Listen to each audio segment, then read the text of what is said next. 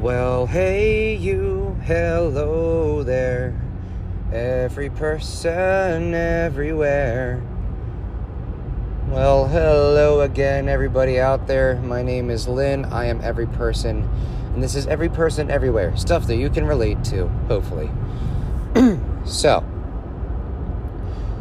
as you know by now, I am always thinking. I am always working on some new thought experiments, and I'm always trying to critically apply myself in new ways, really.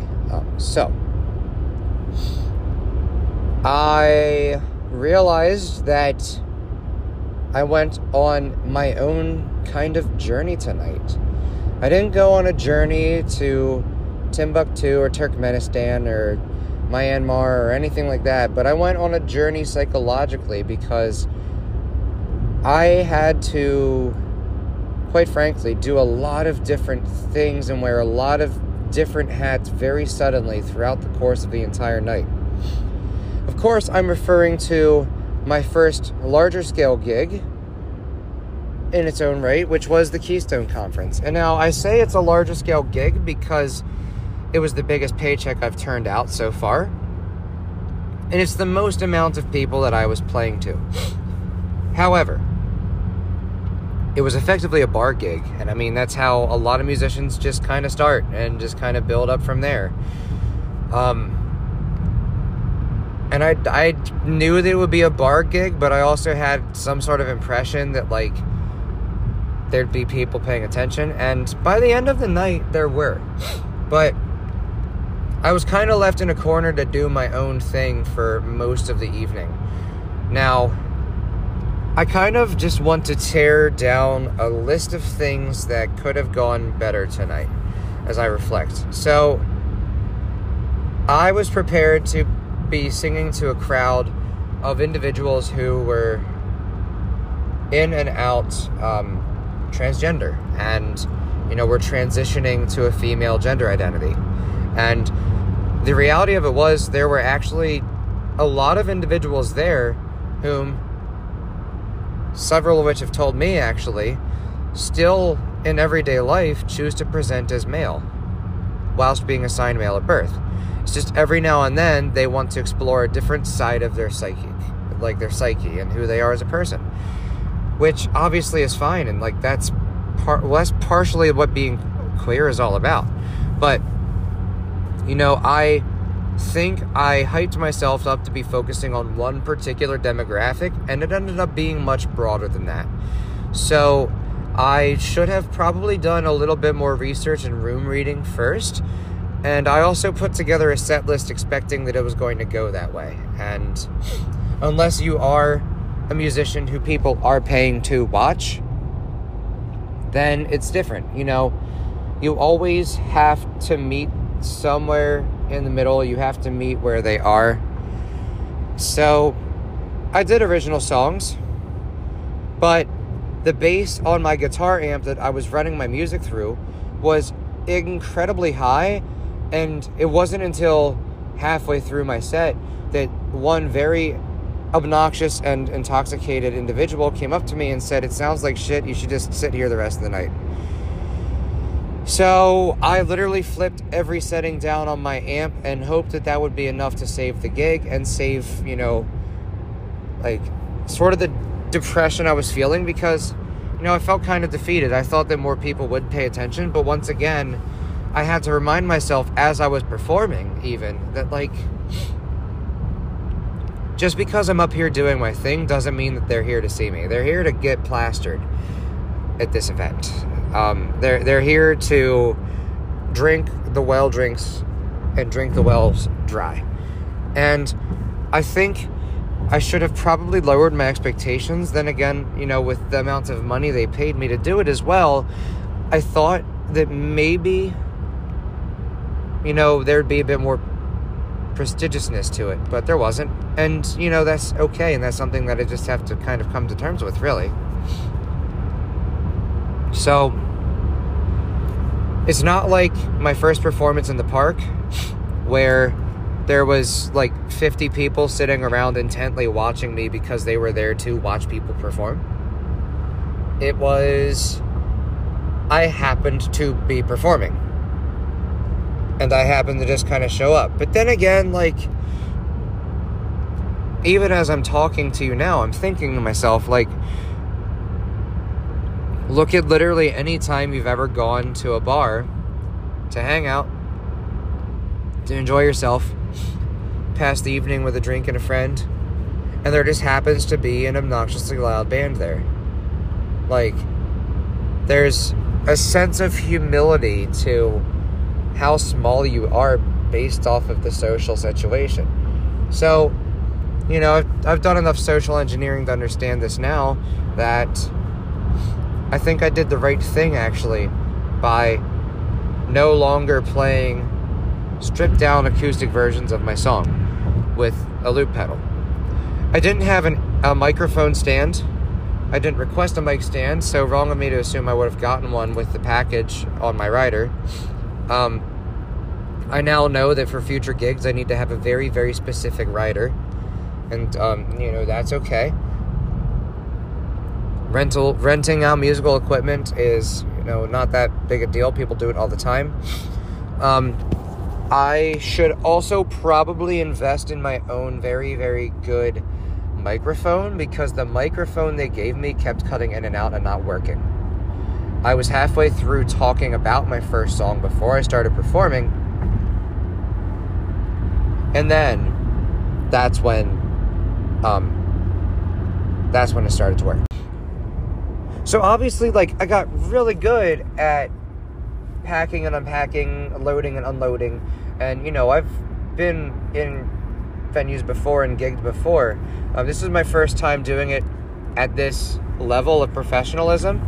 And I mean, in all honesty, with the karaoke songs that I had sung, it might have been better for me to download the stems, and it might have been better for me to pay for YouTube Premium to not be interrupted by advertisements halfway through the song, or to be interrupted by advertisements before the song. This is even after I preloaded the songs onto my computer, and it still did this. So, it started out very shaky this evening. It also started out very shaky because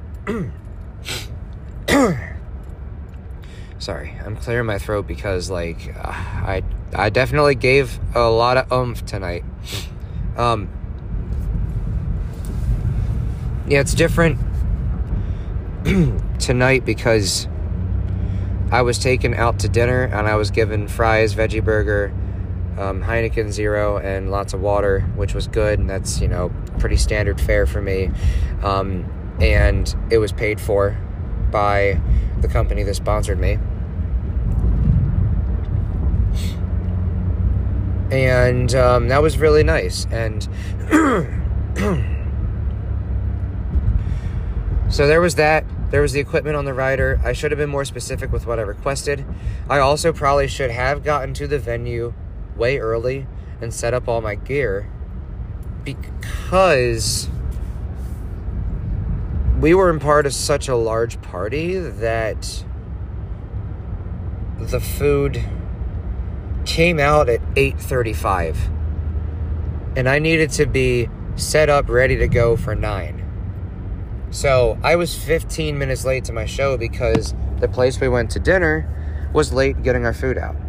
Uh, we had requested our checks immediately and we had gotten our stuff immediately. and even so, like there was still a big gap in time between setup and performance. Um, and there's unfortunately not much that I could do about that. You know, it was beyond me. I did not drive. I was driven by a friend who actually helped me set up the venue um, as, as a gig to go to. But if I would have known that there would have been a party of 27 of us, which will therefore decrease the speed of processing orders because they want to get it all out at once, um, especially when you're understaffed and it's a busy Saturday. I honestly probably would have just gotten a salad and driven driven myself, but you know, um, there's that. Like I'm purely reflecting on the things that went not correctly tonight. So I had this beautiful set list of songs that I was going to play acoustically with my loop pedal, and then that individual came and complained to me about cutting it out and just stopping. Um, and then went back to their hotel room and crashed anyhow because I didn't see them after that. But anyhow, um, so I could have gotten a different amp altogether, like the PA systems. Um, like I could have asked for a much better PA system on my rider, so that way I didn't have to use my amp. And um, could have recognized that you know with the crowd that I was servicing, I should have done more karaoke. So I actually cut out after. You know, I did five original songs that I have recorded already, maybe six, and then I did three that were acoustic loop pedal variants of the song. And I feel like it would have been a very different story if people were like actually paying to see me do that, and nobody there was paying me except the people that already paid me. So, yeah, there's that. Um, they don't call it starving artist for nothing. I'm definitely glad that I have a day job. but let's talk about one right, right. There was a woman from Indiana. She grew up in Tennessee and then moved to Indiana in her later life and has been there ever since. Um, and she actually sat down with my partner. My partner came to like film me and entertain me the entire night. And it was it was great to have at least one person there that believed in me. It was ironic as soon as she walked away, that's when the heckler came. But directly after she came back, uh, this woman from Indiana and her friend from New Orleans just came and sat and like heckled me in a good way and like complimented me and like praised me and that was honestly really nice because I don't think they understood how powerful that was to me tonight because I had my hopes up and I got let down and that kind of burned a little bit. And I mean, a paycheck's a paycheck, but still, I got burned a little bit and it kind of hurt. Um, to, you know, be given scornful looks and be told to stop playing altogether by some individuals and uh, to be heckled, you know, in a bad way. Like, that was very off putting. So, I actually made a point to tell both of them afterwards because they sat directly in front of my speaker set how much that meant to me that they came and they said how much they enjoyed listening to me. And five people or so stopped me on the way out of the venue when I was packing up and said just the same like, you know, you gave the right amount tonight, and I thank you for that. You didn't try to oversell yourself, you just delivered and got out. And that's what music should really be. And I, I definitely thank them for that. Like, that was definitely good to hear and good to, um, you know, be told and have told to me and all that good stuff. So, it was also really good that I was given a safe enough space, really, aside from that one heckler and some bad looks, to just kind of do whatever I wanted to. So, I quickly learned that, you know, I need to get this acoustic album out and then probably never touch it again because, like, it just isn't really working, you know? Like, the material is solid, but it's not what's going to get me there. So, yeah, needless to say, I have learned um, a lot tonight. And, you know, I, I wish I had more time. I wish that I had a better platform to do more original songs. But, you know, that's just kind of how it goes, I guess you could say. And as far as other things that went well, like it was a gig. It was a gig that I did not have to work for. It was a gig that was fairly freely presented to me. So, all things considered, it worked out. It worked out pretty well. And like I said, I, I got paid. Nobody forced me to do that. And, you know, there were several moments where I was like, this is stressing me out. I just want to pack it in. I just want to leave. I don't feel very welcome here. Nobody's paying attention to me. And once I got out of my own head, I realized I've been paid to do a job. I'm here for a reason. I earned my right to be here tonight. And you know, that was powerful. So, all in all, I'd say it was a pretty good set of things that happened. You know? Obviously, there's a lot of negative stuff that I just commented on, but it all worked out. I got paid. I got a gig. I met people that believed in what I'm doing, and that's enough. So, I guess the moral of the story is like if you have a craft, perfect it and own it and do your own thing and do it well. And you'll you'll make it through. like it might not be the venue that you want. There might be lots of technical difficulties, but you just got to improvise and think on your feet. And I think I might have subtly jinxed it because earlier today, one of my friends from like college years that I chat to occasionally, he messaged me and said, What's one of your favorite parts of camping? And I said, Improvising. Things going wrong and you having to figure it out. And I did. Like, my partner checked in the bag and found a cord, and that was the cord I needed to plug my laptop into my speaker. And, you know, if it wasn't for that, there wouldn't have been a gig tonight because yeah like i used my laptop the entire time for lyrics for those few songs like and the karaoke. I used it the entire time. If we didn't have that like i would have had to just find the person that paid me turn the money back in and said i can't do this because my gear's faulty and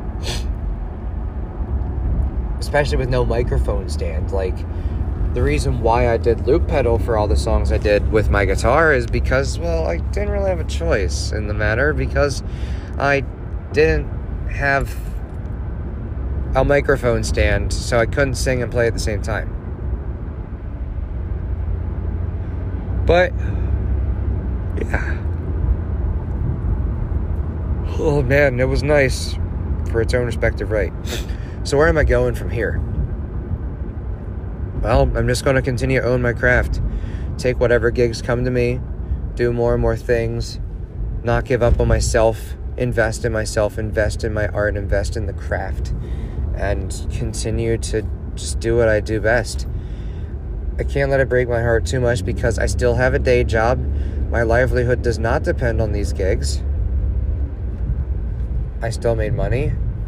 I still had people that appreciated what I did. And, you know, that's all that really matters right now.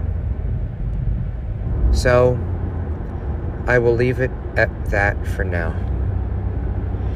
That was the Keystone Conference gig. I think it's important that I reflected on this because the adrenaline is just now starting to wear off, and I'm starting to, I think, make less and less sense. But also, this is a learning experience I have for the future. I went on one big psychological journey tonight, just trying to feel out the room and the fact that they're a tough crowd to appeal to. And that was with using cover songs that other people like knew and enjoyed a lot. It was still hard to break through at times. So, I believe that I will be leaving it at that for this episode. In the next episode, and the episode after that, I do want to run song by song through my journey so far and what I've recorded and where we're going. And then I promise I will be quiet until it's time to go on more like physical adventures. And to this I add my beautiful silence.